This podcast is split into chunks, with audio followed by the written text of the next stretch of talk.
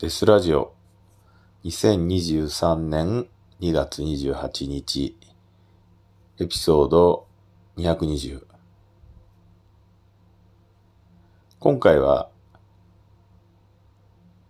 羊ちゃんさんが羊ちゃんが CM 依頼をしていただいたのでそちらの CM から入らせていただきたいと思います。ついちゃん誕生日おめでとうございます。良い一年になることをお祈りいたします。2月28日が誕生日っていうのもね、なかなかレアというか、29日が一番レアなんですけれども、28日っていうのもね、なんか2月の短い月日の中で、いい位置に生まれたんじゃないでしょうか。羊さんに幸あれと。こんな感じでよろしいでしょうかね。皆さんも、え CM に依頼していただければ、このように我々がコメントやお祝いをさせていただきますので、そしてその日にエピソードを上げるという感じになるので、早くデスラジオのエピソードを上げろっていう時は CM 依頼していただけると、指定した日に二人で上げていくんじゃないかな。そんな感じがいたします。というところで、えー今回の事件なんですけれども、ちょっとね、凄まじいニュースがありまして、えー香港で有名なインフルエンサー、モデルのアビー・チョイさんという方が、今月末にですね、行方不明になって、21日かな？で、24、5日に、えーバラバラの死体として発見されたという。しかも、生首が冷蔵庫に入っていて、体はバラバラにされて、人肉スープにされていたっていう風に記事が出てるんですね。まあ、憶測かもしれないんですけれども。でですね、このアビー・チョイさんっていうのは、なぜ衝撃事件かというと、この人はあの、大金持ちなんですよね。資産17億円とか書かれてますが、そしてもう犯人もほぼわかってる状態の事件という。前夫が怒りの殺人をしたっていうことらしいんですよね。前夫というか、まあ元夫ですね。離婚後にアビー・チョイさんは2018年に有名飲食、有名飲食チェーンのタムジャイ・ミーシンの御曹司と再婚、息子と再婚。そして2022年末に元夫が住むカドリーヒルの11億5600万円、6800万香港ドルとも言われる豪邸を売り出すことを決意し、元夫の一家には別の家を用意していたのにもかかわらず、元夫が激怒して、元夫家族と共に今回の犯行に至ったのではないかと言われています。アビー・チョイスさんというのはまあ、防具やハーパーズ・バザーなどの有名な雑誌に掲載されているモデルであり、そしてインスタグラムのアカウントには約10万人のフォロワーがいる。香港の有名俳優、芸能人、企業経営者らとも交流があったという。そしてパリのファッションウィークにも定期的に参加し、ラッパーやプロデューサーのファレル・ウィリアムズなどの有名人と一緒に写真も撮られていたと。なかなかね、あのーセレブですよ。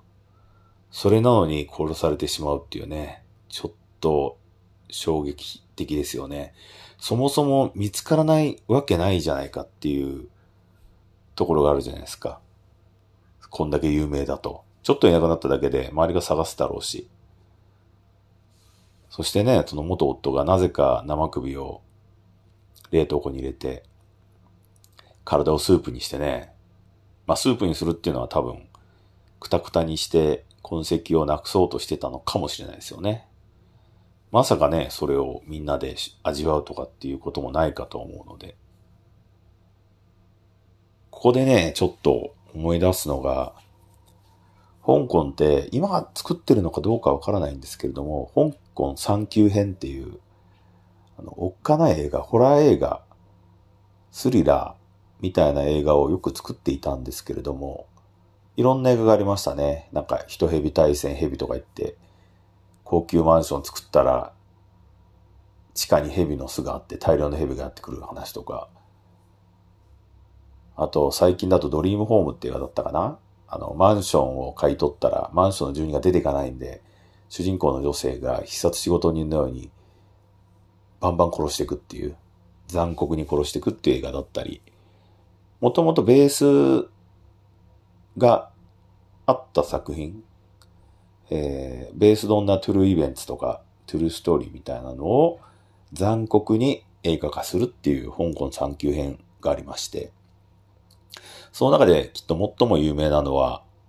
八千飯店の人肉まんじゅうっていうアンソニー・ウォンというですね、香港の名優が殺人鬼を演じた作品がありまして、アンソニー・ウォン自体はですね、もうちょっとね、あの、中国政府批判をしてしまったので、干されて、映画あんま出れなくなっちゃったんですけどね。まあその頃は八千飯店の人肉まんじゅうを出していた頃はもうバリバリに映画を出ていて、マフィアものとか。まあ、この人の演じる人殺しがものすごくてですね。バンバン人殺してあの中華包丁っていうあの長方形の四角い包丁でバンバン切ってバラバラにしていくんですよね。そして、えー、ミキス、あ、えー、何でしたっけ？ミートスプレッダーでしたっけ？肉引き器みたいのに入れて、あんにして、えー、肉まんとして出してたっていう事件ですね。ちょっとあの、カニバリズムっぽいんですけど、カニバリズムではないんですよね。この事件っていうのは。なぜならば自分は食わないっていうね、人に食わしてたっていう事件で、単に処分をしたかったからっていう。もう一家全員殺しちゃうんで、肉の量が大量になってましたけどね。で、まあ美味しい美味しいって結構有名になって、それはそうですよね。他のお店とは肉質が違ったりするんで、ちょっと変わった味っていう風に思われたんですよね。で、映画だと操作してる警察とかもお土産に買ってうまいうまいなんて言って食ってるシーンがあって、最後に自供したアンソニー・モンが人肉をあんに使ってたって言ったら、全員がゲロ吐いたりするっていう、しょうもないシーンがありましたけど、それぐらいね、香港の殺人鬼はやる人たちが多いんですよね。あと人肉ちくわとかね、いろんな事件が結構香港シーンってあって、で、多分なんですけれども、香港はあのニュース、新聞社がたくさんあって、報道合戦してたから、残酷な事件をより騒いで、ワイワイワイワイマスコミが盛り立ててたような印象がありますね。今はもう中国政府に仕切られてしまったので、そんなこともないんでしょうけれども。やっぱね、その、イギリス領だった頃の香港の異常な強さっていうのはありますよね。まあ、ちょっと抜けても、自立してた頃の香港映画のもの凄さですよね。もう香港映画も入ってこないと思うんですけれども。はいだから今回ね、このアビーさんの事件もひょっとしたら香港映画でおっかない映画になるんじゃないかっていう気もしないでもないですが、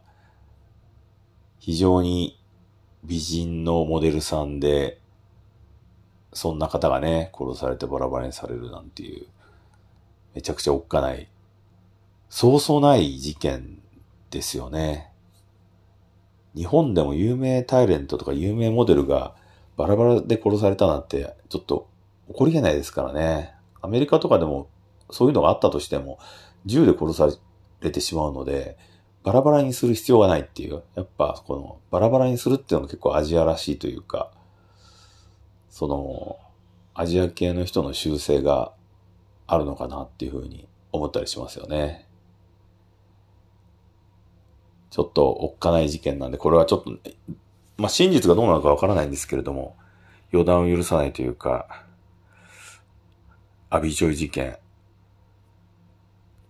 追ってっていきたいなっていうふうに思いますね。今も多分すごく報道されてると思うんですよね、香港の中では。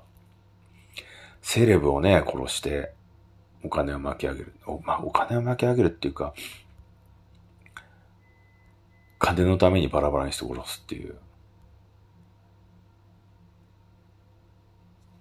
おっかない事件ですよ。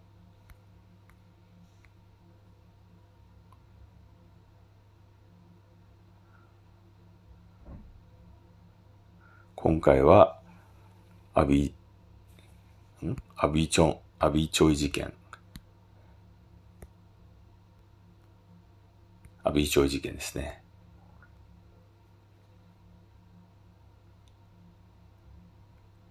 を、えー、話させていただきました。